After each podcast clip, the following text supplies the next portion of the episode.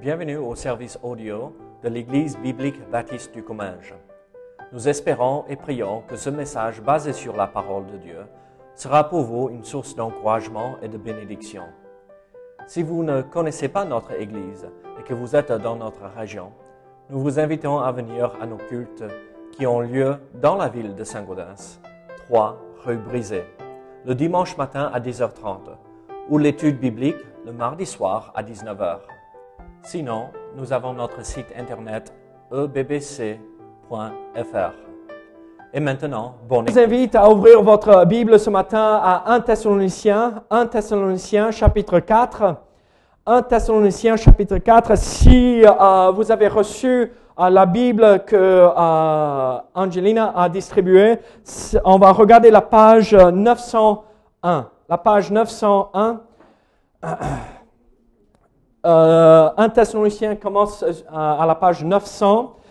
Et nous allons regarder les huit premiers versets. J'ai mis euh, 12 là, mais on va regarder simplement les huit premiers versets. Donc, euh, 1 Thessaloniciens chapitre 4, verset 1er jusqu'au verset 8. La Bible nous dit ceci. Au reste, frères, puisque vous avez appris de nous comment vous devez vous conduire et plaire à Dieu, et que c'est là ce que vous faites, nous vous, nous vous prions et nous vous conjurons au nom du Seigneur Jésus de marcher à cet égard de progrès en progrès. Vous savez en effet quel précepte nous vous avons donné de la part du Seigneur Jésus. Ce que Dieu veut, ce que Dieu veut, c'est votre sanctification. C'est que vous vous absteniez de l'impudicité. Ce que chacun de vous sache posséder son corps dans la sainteté et l'honnêteté sans vous livrer à une convoitise passionnée comme font les païens qui ne connaissent pas Dieu. C'est que personne n'use envers son frère de fraude et de cupidité dans les affaires parce que le Seigneur tire vengeance de toutes ces choses, comme nous vous l'avons déjà dit et attesté. Car Dieu ne nous a pas appelés à l'impureté, mais à la sanctification.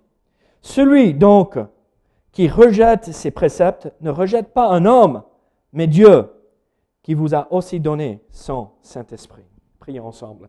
Seigneur, je prie que tu nous aides à comprendre ici euh, ces quelques versets, ces huit versets que nous avons lus ce matin. Seigneur, je prie que nous puissions repartir en ayant appris euh, des vérités et euh, que nous soyons prêts à les appliquer à notre vie, Seigneur. Pas juste être des auditeurs, mais aussi ceux qui pratiquent ce que nous entendons de ta parole. Donc Seigneur, aide-nous au nom de Jésus. Amen. Ici, euh, nous, euh, nous passons une transition dans euh, cet épître. Jusqu'à la fin du chapitre 3, nous avons vu beaucoup de doctrines, beaucoup de, de choses doctrinales. Là, l'apôtre Paul, euh, vous, savez ceci, l'apôtre Paul fait en sorte, euh, en règle générale, que la première partie de ses épîtres sont doctrinales et la deuxième partie euh, de ses épîtres, c'est les applications tirées de l'enseignement des premiers chapitres. Et donc, on arrive au chapitre 4 et on voit ici au reste. Et en fait, dans, moi j'aime bien qu'ils ont traduit ça au reste, frère. Euh, parce que dans la langue originale, il dit finalement. Euh, et ce n'est pas la fin de l'épître. Euh, c'est l'idée, on termine, c'est les idées qui concluent l'épître. Et donc, au reste, frère, et donc on arrive à l'application pratique de ce que nous avons vu jusque-là. Vous vous rappelez les versets, regardez les versets jusqu'à la fin du chapitre 3. Qu'est-ce qu'on avait vu dans euh, ces euh, versets? En fait, euh, en, verset 3, à la fin, nous avons vu ceci. Regardez verset 17. Pour nous, frères, après avoir été quelque temps séparés de vous, de corps, mais non, pardon, verset chapitre 3. Que Dieu lui-même, notre Père et notre Seigneur Jésus, aplanisse notre route pour que nous allions à vous. Que le Seigneur augmente de plus en plus parmi vous et à l'égard de tous cette charité ou l'amour que nous avons nous-mêmes pour vous afin d'affermir vos cœurs qui soient irréprochables dans la sainteté devant Dieu notre Père lors de l'avènement de notre Seigneur Jésus-Christ. Donc nous voyons en versets 12 et 13 le chapitre 3, nous voyons la sainteté, on a vu euh, euh, qu'il soit irréprochable dans la sainteté. On voit l'amour que l'apôtre Paul a apporté envers euh, les Thessaloniciens. Et on voit le retour de Christ, l'espérance que les chrétiens avaient. Et en chapitre 4, on voit que l'apôtre Paul développe ces trois idées, même plus. On voit dans ces euh, premiers huit versets que nous venons de lire la sainteté, la sanctification, qu'il progresse dans euh, la sainteté. En versets 9 et 10, nous voyons l'amour que nous devrions avoir entre les frères et les sœurs en Christ. Et à, la fin, en versets 13 à 18, nous voyons l'événement de Christ, le retour de Christ, et comment se préparer pour cela. Et donc, euh, l'apôtre Paul utilise ces derniers versets de chapitre 3, même s'il ne mettait pas chapitre 3, verset 1, hein, quand il a écrit la lettre, d'accord Mais il utilise euh, ces derniers versets de chapitre 3 pour, euh, par la suite, faire des grandes applications pour la vie de chaque chrétien. Et donc, aujourd'hui, comprenons, quand nous lisons ceci, ça devrait être quelque chose qu'on devrait euh, mettre en pratique immédiatement. Ce n'est pas quelque chose, oh, lointain, c'est euh, théorique, mais c'est la pratique de notre foi. Et ici, nous voyons que le, euh, la vie chrétienne est comparée à une marche, ou la marche, de marcher à cet égard de progrès en progrès. L'apôtre Paul dit ici que euh, avancer dans la sanctification, avancer dans la sainteté, c'est la même chose que de marcher dans la vie avec Jésus-Christ. Progrès en progrès. Euh, Francis, tu es parti euh, cette semaine pour faire un peu de marche en montagne, n'est-ce pas? Est-ce que la marche, elle est facile en pleine? Elle est assez facile quand la vie, quand on est en pleine, c'est assez plat. Mais en montagne, est-ce qu'elle est facile? Quand on a un dénivelé de... Quoi? Même un petit euh, dénivelé de 6%, 6% et quand on, monte euh, plusieurs centaines de mètres dans très peu de temps, c'est dur. Mais vous savez, la vie chrétienne n'est pas une vie où on vit dans une plaine tout le temps. La vie euh, chrétienne est remplie de hauts et de bas tout le temps. Et ce n'est pas juste, ah, la vie est belle, on est arrivé, il y a le blé qui pousse là, le maïs qui pousse là, et euh, un coquelicot qui pousse le long du chemin, et la vie est belle. Au moins, c'est euh, le paysage que nous avons ici dans la région. Non, la vie est comme le Cagir, et, et quand on monte le Cagir, c'est raide parfois. C'est difficile. Et euh, la vie chrétienne est cette marche vers de progrès en progrès, mais elle n'est pas toujours facile. C'est beaucoup de travail. L'apôtre Paul aime bien utiliser euh, la marche comme illustration. Regardez Ephésiens 4. Euh, je vous exhorte donc, moi, le prisonnier dans le Seigneur, à marcher d'une manière digne de la vocation qui vous a été adressée. Marcher d'une manière digne. Ephésiens 4, 17. Euh, c'est que vous ne devez plus marcher comme les païens qui marchent selon la vanité de leur pensée. Euh, Ephésiens 5, 2, encore nous voyons ceci. Et marcher dans la charité ou marcher dans l'amour, à l'exemple de Christ. Quelques versets plus tard, euh, marcher comme des enfants de lumière. La marche et la marche de progrès en progrès, comme on voit dans ces versets ici. Regardez, marcher à cet égard de progrès en progrès. Ce que l'apôtre Paul dit ici, euh, euh, ce, progrès en progrès signifie aussi abonder, recevoir en abondance, même déborder.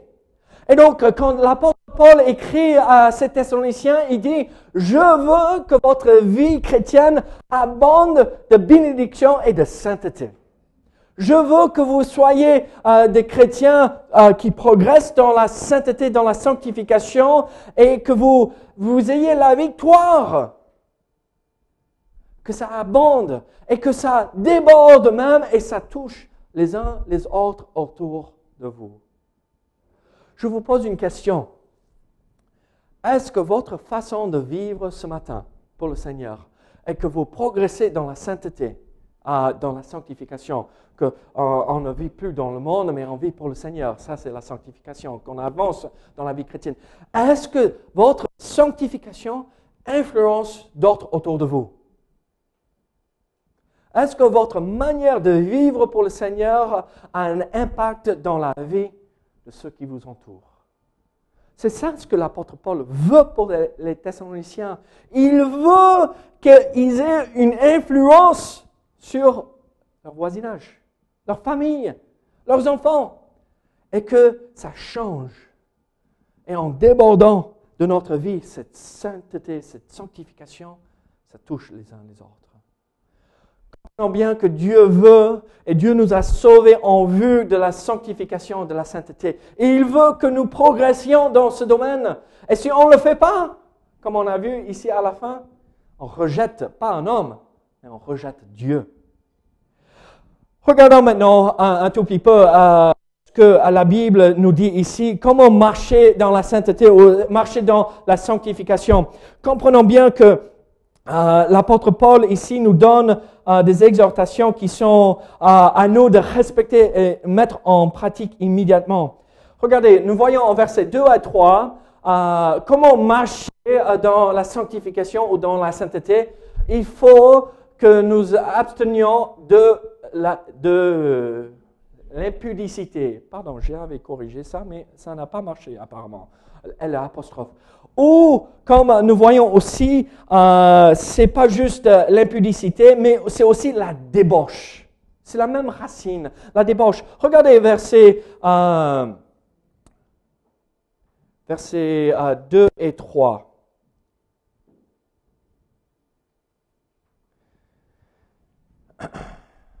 Vous savez, en effet, quels préceptes nous vous avons donnés de la part du Seigneur Jésus.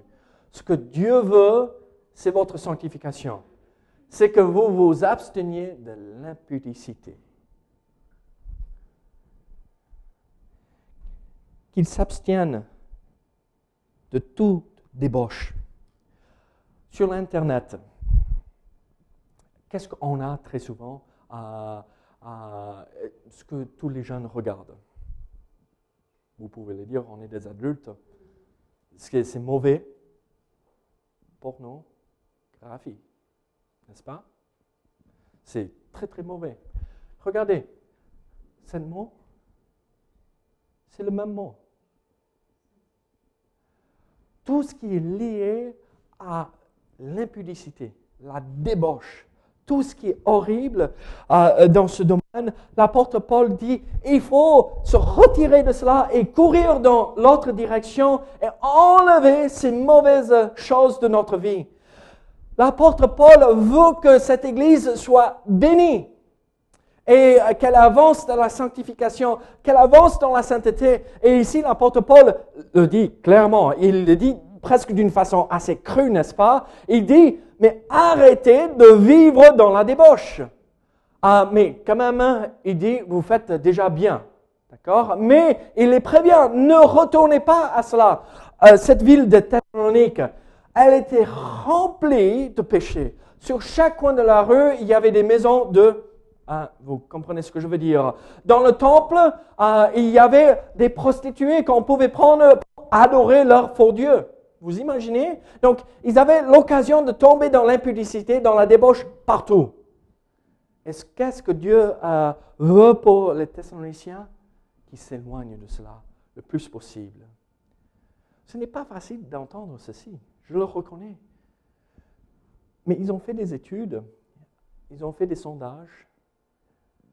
Vous savez à quel âge les jeunes garçons voient pour la première fois ça sur l'Internet, c'est à partir de l'âge de 9-10 ans pour la première fois. Comment peut-on voir une femme correctement par la suite? Quand on a le cerveau qui était complètement euh, fichu à cause de cela Regardez Nous voulons que nos familles réussissent. Nous voulons que nos familles et nos couples euh, soient soudés ensemble. Nous voulons que nous ayons la victoire dans nos mariages, dans nos couples. Il est impossible de le faire si on ne s'abstient pas de l'impudicité. Regardez, ce n'est pas juste euh, ici l'idée de, de, de, euh, répudier cela, le rejeter, mais c'est complètement rayer ça de la mémoire. Enlever complètement. Regardez euh, ce qu'il dit. Vous, savez en effet quel précepte. Ici, l'apôtre Paul est très gentil avec les Thessaloniciens. Il est très gentil ici aussi euh, dans cette situation. Mais vous savez ce que c'est un précepte? Euh, C'est le même terme qui est utilisé par un commandant dans l'armée à son subordonné. C'est un ordre. Il n'est pas possible de dire non. Si on dit non, euh, on est euh, vite fait mis en prison rapidement.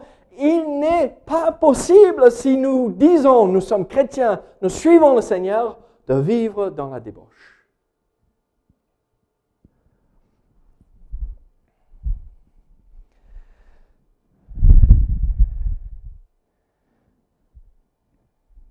Je vous pose une question, mais ne répondez pas.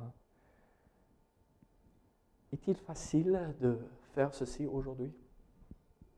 D'abstenir? Moi, je vais vous dire honnêtement, non. Il n'est pas facile. Vous savez pourquoi? Parce que quand on marche dans les rues, il y a les panneaux de publicité qui ne sont pas bonnes. Quand on euh, regarde la télé, il y a la pub qui passe, qui n'est pas bonne. On est entouré par ces mauvaises choses. Alors, Qu'est-ce qu'il faut faire? Éteindre la télé, détourner le regard. Mélisse et moi, on, est allé, euh, on était invités par une église qui était à Las Vegas. Vous connaissez la ville de Las Vegas? Oui. Euh, vous, vous, avez vu euh, ça passer à la télé. C'est une ville horrible. Mais cet endroit qui n'est pas bien reste juste dans un petit endroit en comparaison avec la ville, parce qu'il y a plusieurs millions hein, de personnes qui habitent à Las Vegas, mais c'est juste un endroit où c'est la débauche partout. Et euh, il y avait une belle église, euh, euh, je fais mes études avec le fils du pasteur, une église d'à peu près 1000 personnes, c'est une belle église qui était implantée là depuis 30 ans, Dieu a vraiment béni. Et on est allé, et à, cette église, j'ai prêché dans l'église, c'était bien, et le pasteur a voulu nous montrer la ville.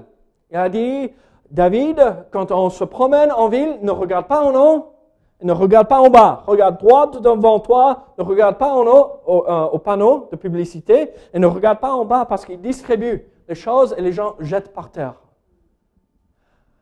Ça, c'est Las Vegas. Moi, je vais vous dire ceci, c'est la même chose partout.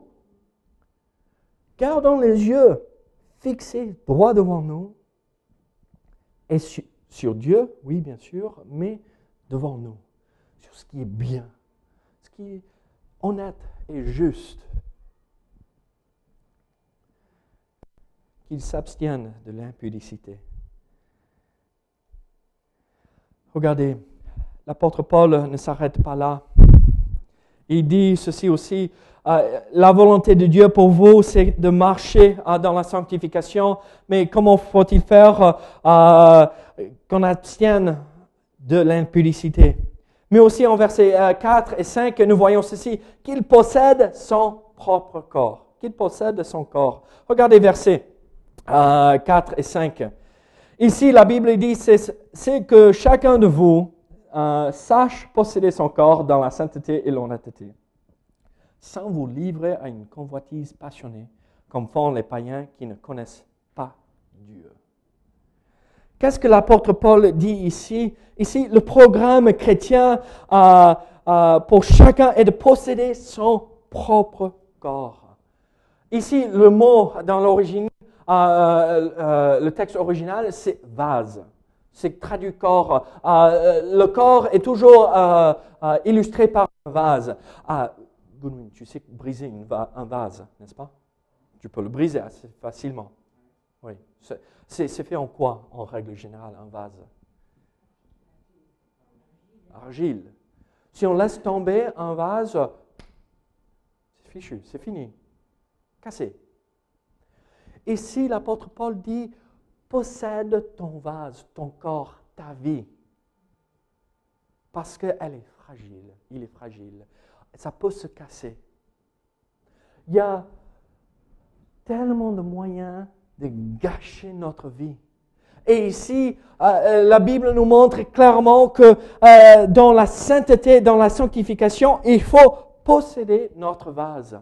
Il y a une double application ici. C'est pas juste, il faut pas gaspiller notre corps avec les choses de ce monde, mais il y a une double application ici. C'est le vase. Ici, l'apôtre Paul, dans ce contexte, fait comprendre aux hommes, et Fuyez l'impudicité, euh, la débauche, les mauvaises choses de euh, la vie, mais possédez votre vase.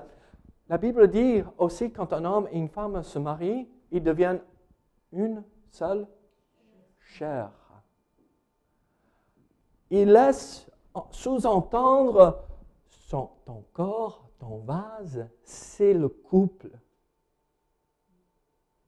Sache posséder ton couple ta sale chair, qui tu es. Vis avec ta femme dans la joie et sache vivre bien avec elle et euh, comprends bien que le couple, le vase, le corps euh, conjugal est fragile. Et si on ne prend pas soin de ce euh, vase, on peut briser ça comme ça, si on ne fait pas attention. Vous comprenez ce que je veux dire Beaucoup de vous, vous êtes passés par des moments difficiles, n'est-ce pas Dans vos couples? Il y a une jeune qui n'a pas eu son vase à elle. Un jour, elle aura son vase à elle. Et il y a un jeune couple qui a créé leur propre vase ici récemment, il y a quatre mois maintenant. Voyons s'il est un bon mari. Ça fait combien de mois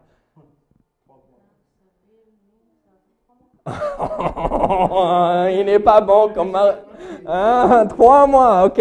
Trois mois de mariage, ils ont créé un nouveau vase. Regarde, sache posséder ton couple, c'est fragile. Ne détruis pas ce que vous avez construit ensemble. Parce que si nous voulons avancer avec le Seigneur, ça comprend aussi bien vivre dans notre couple c'est que chacun de vous sache posséder son corps dans la sainteté et l'honnêteté.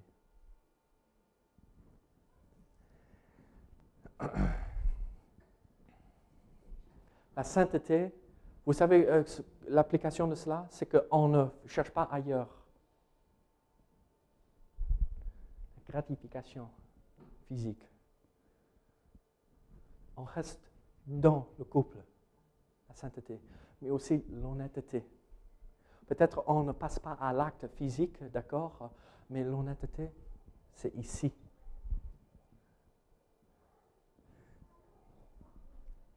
Les hommes,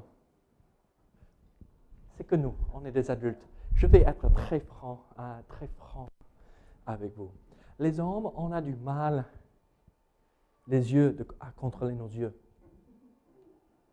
Et c'est un problème chez les hommes. Les yeux se baladent partout. Regardez, c'est un problème chez nous. Mais si vous êtes des bonnes sœurs en Christ, vous allez nous aider avec cela pour bien s'habiller, pour qu'on ne présente pas une tentation. C'est le problème de l'homme, mais c'est la femme qui doit nous aider aussi. Hein? Oh, il va être crucifié là, à la fin. Vous comprenez ce que je veux dire? L'honnêteté. Ce n'est pas juste avec ceci qu'on trompe. Et ça va pour les femmes aussi. Hein? Euh, soyons heureux et contents avec euh, celles ou ceux que Dieu nous a donnés, mais aussi c'est avec la bouche. Est-ce qu'on dit toujours la vérité, l'honnêteté? Est-ce qu'on dit la vérité, même quand c'est dur et difficile et ça va nous coûter. Combien de couples ont été détruits parce que l'un dans le couple n'était pas honnête? Chérie, t'as mangé aujourd'hui? Non, j'ai vraiment faim. On vient de quitter euh, une réunion, on a mangé un bon steak. Réunion, vous comprenez ce que je veux dire? Un bon steak avec euh, euh, les, les, camarades du travail. Ah, tu étais où aujourd'hui? Hmm, J'étais au travail. On rigole, mais ça sonne vrai chez nous tous. Parce qu'on a entendu, on a vu faire. Pureté, la sainteté et l'honnêteté. Moi, je vais vous dire ceci. Il est impossible de construire une famille, un couple, un foyer si on n'a pas ces deux éléments, la sainteté et l'honnêteté. Le fondement de la famille n'existe pas. Wilson, tu as quel âge maintenant? 17 ans? Bientôt. Tu sais à quel âge j'ai rencontré Mélissa? 17 ans. Fais attention. Hein? Peut-être euh, il y a une qui va t'attraper bientôt, je ne sais pas. Le conseil que je vais lui donner, c'est bon pour chacun de nous. Toujours honnête, toujours pur. Toujours honnête, toujours pur.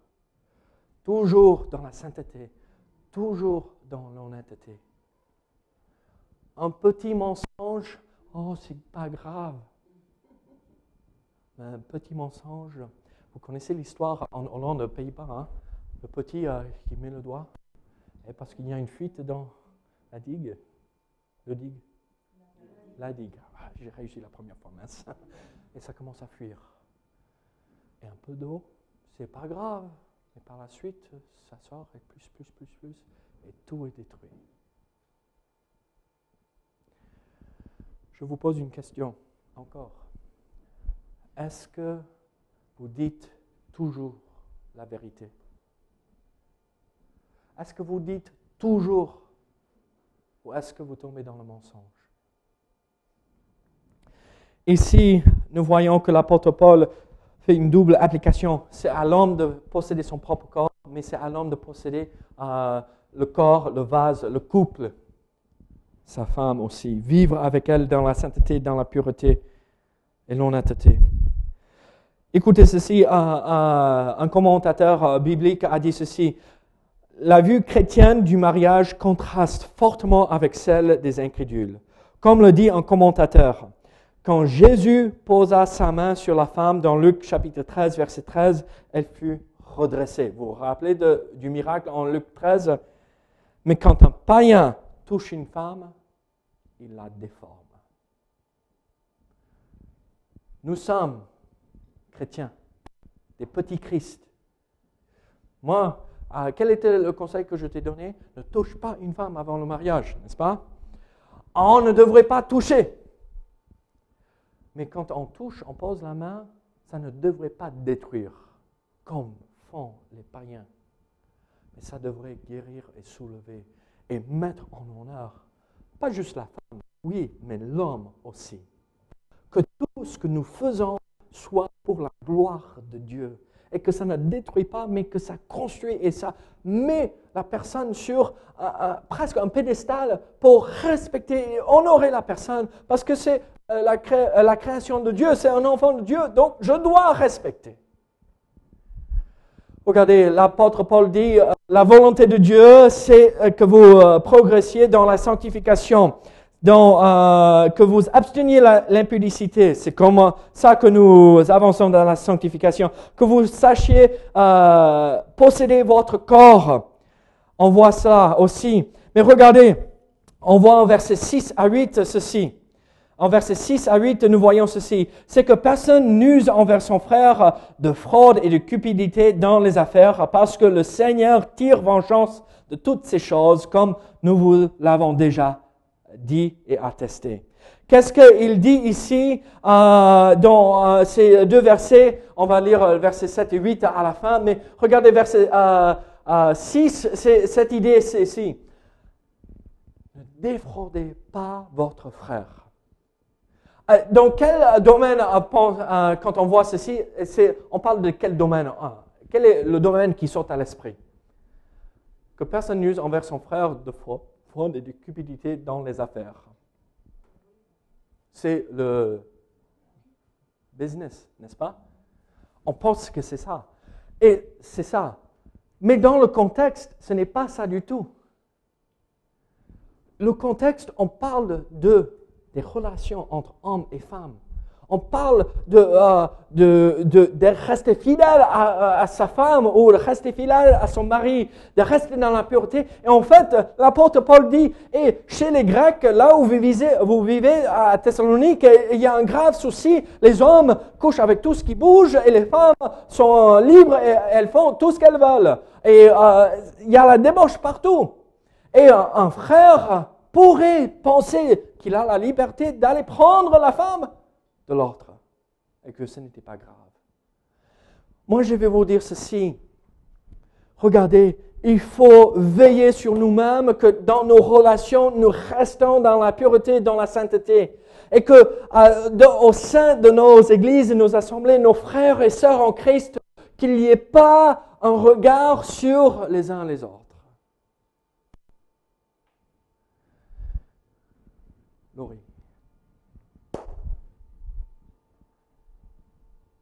Jeune femme, vient de se marier.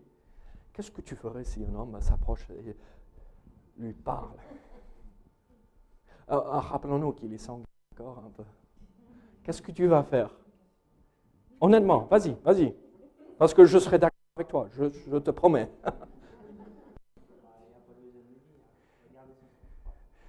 Garder son sang-froid, c'est bien. Il avance bien.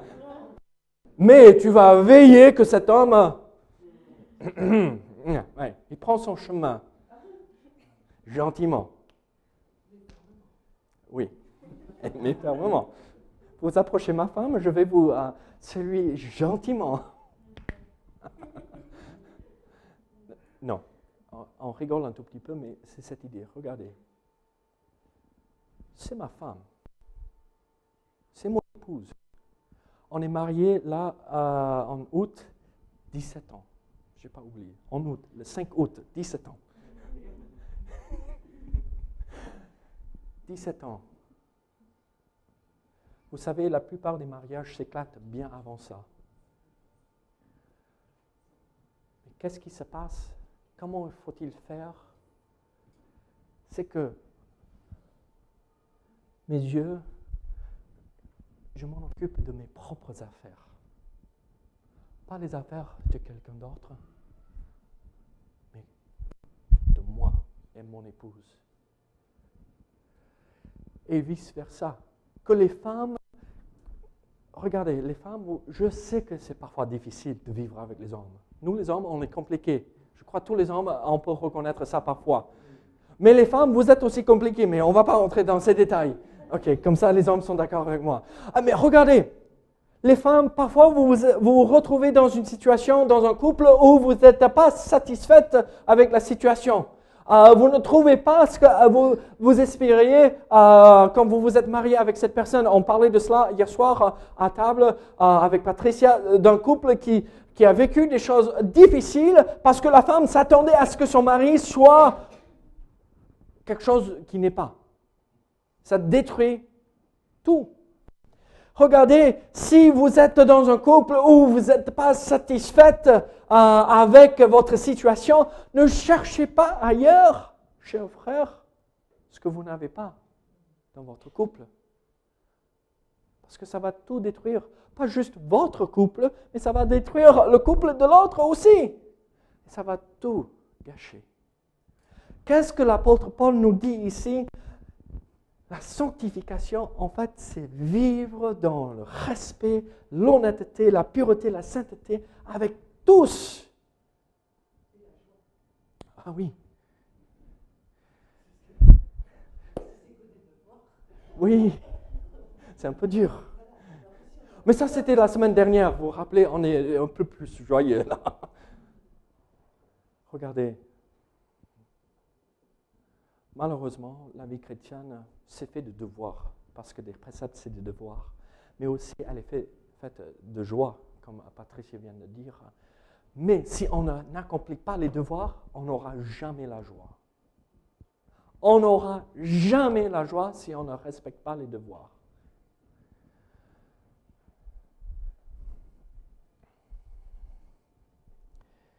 Regardez versets 7 et 8. Car Dieu ne nous a pas appelés à l'impureté, mais à la sanctification. Celui donc qui rejette ses préceptes ne rejette pas un homme. Ici, l'apôtre Paul dit, regardez, si vous obéissez à, ces commandements que je vous donne, si vous désobéissez, ce n'est pas moi que vous rejetez, c'est Dieu que vous rejetez. Qu'est-ce qu'il dit? Celui donc qui rejette ses préceptes ne rejette pas un homme, mais Dieu qui vous a aussi donné son Saint-Esprit. Regardez, peut-être, je vais le mettre là où nous sommes. Peut-être vous avez un souci avec les yeux, les hommes. Peut-être les femmes, vous n'êtes pas satisfaites avec votre situation et vous cherchez ailleurs pour être comblés. Regardez ce que euh, l'apôtre Paul nous dit ici à la fin. Dieu, il nous a donné Saint-Esprit. Vous vivez une chose difficile, c'est difficile de maîtriser ces trucs qui bougent partout. C'est difficile de maîtriser le cœur quand on n'est pas satisfait, n'est-ce pas? Mais Dieu nous a donné la capacité, avec le Saint-Esprit, d'obéir. Moi, je vais vous dire ceci, je, vais être un peu dur. Il n'y a aucune raison nous, en tant qu'enfants de Dieu, nous vivons avec ces soucis d'impudicité. Dieu nous a rendus capables, soumettons-nous au Saint-Esprit et il nous rendra capables de le faire. Regardez, dimanche prochain, on va regarder l'amour. L'amour fraternel, un peu plus euh, encourageant. Mais partez d'ici comprenant qu'un aspect de la vie chrétienne, c'est la pureté et la sainteté comprenez bien, euh, parfois on cherche la volonté. Seigneur, quelle est ta volonté pour ma vie? Est-ce que vous vous êtes jamais posé cette question? Seigneur, quelle est la volonté euh, euh, pour ma vie? Moi, je vous dis clairement ce que c'est. Ce que Dieu veut, c'est la sanctification.